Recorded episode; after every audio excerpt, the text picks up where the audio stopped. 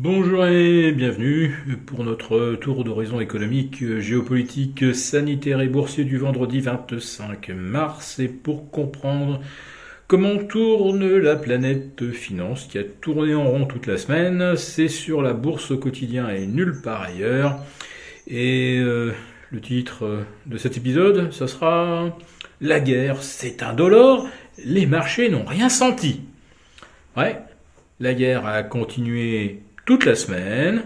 On est peut-être au bord euh, d'une escalade euh, du conflit. Si jamais, comme l'indiquait Joe Biden, la Russie était euh, supposée avoir utilisé des armes bactériologiques ou chimiques, eh bien, l'OTAN s'impliquerait.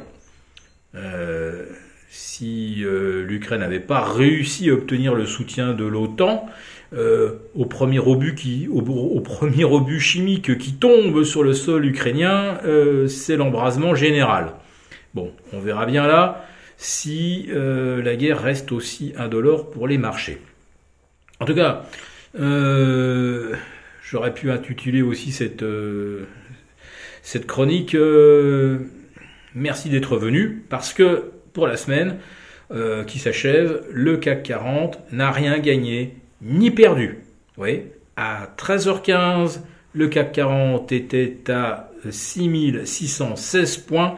Il y a une semaine, à la même heure, il était à 6620 points. Rappelez-vous, la semaine dernière, c'était les quatre sorcières. Et ben voilà, on a tenu toute la semaine sur ces niveaux. Euh, les taux entre-temps, les taux longs ont progressé de 10 ou 15 points. Puh, pareil, euh, c'est un dollar, le marché n'a rien senti. Le prix du baril est passé de 105 à 115, allez hop, pareil, euh, rien senti non plus.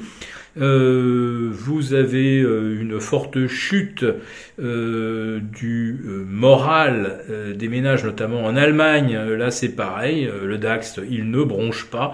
Il est même en hausse à l'instant de 0,8%, à pas loin de 14 400. Voilà, pareil. Non plus, il n'a rien senti. tout va bien. Euh, je ne sais pas euh, ce que le marché a fumé, mais en tout cas, c'est quelque chose d'assez puissant puisque rien ne lui fait rien. Voilà. Alors aujourd'hui, qu'est-ce qui tire le CAC 40 au-delà des 6610 Eh bien, le luxe. Euh, est-ce que c'est une bonne idée d'acheter du luxe? Là, aujourd'hui, Kering Hermès, là, ça gagne 2-3%.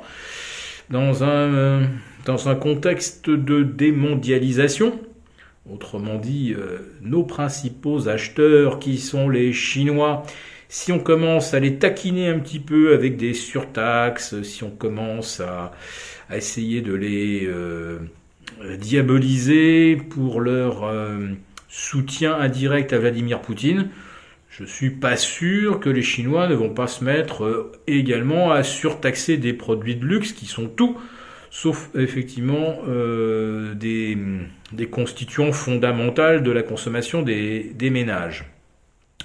En Europe, euh, là par contre, euh, je ne sais pas s'il faut commencer à stocker des pâtes, du riz et des raviolis.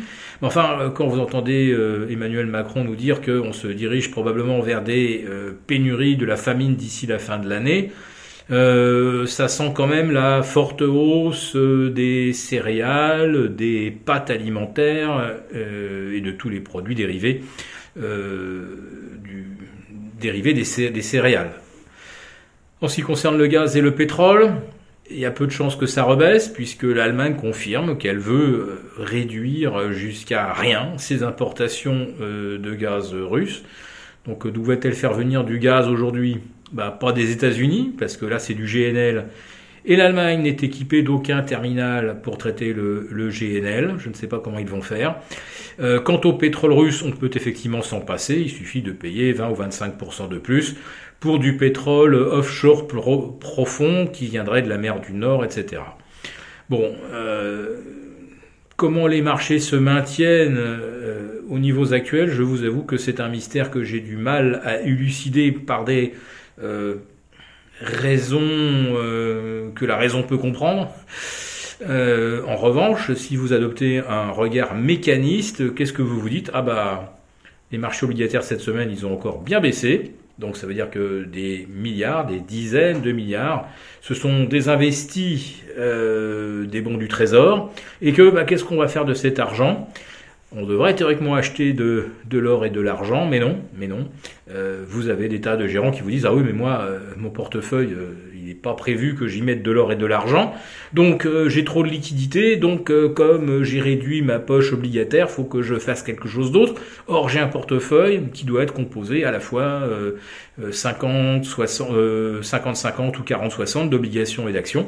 Ah bah voilà, bah je vais repartir, je vais repartir à du classique 40% obligataire, 60% actions.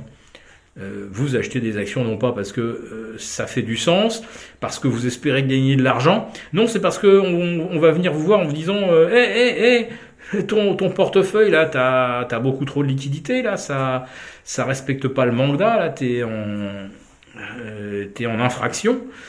Donc il faut acheter quelque chose. Ben voilà, ben, on achète on achète des actions et, puis bah là on achète du luxe, hein. Même si ça n'a aucun sens c'est pas grave. Les programmes, on va pas les refaire à chaque fois. Donc, euh, chaque fois que le marché monte, bah, euh, vous avez bien sûr la surpondération euh, sur le luxe. Voilà. C'est un marché qui ne résonne pas, ce qui ne nous interdit pas, nous, de, nourrir des raisonnements beaucoup plus logiques et responsables. Nous vous souhaitons un très bon week-end. On vous donne rendez-vous lundi et avec euh, Gilles, bien sûr, pour notre live avec les affranchis.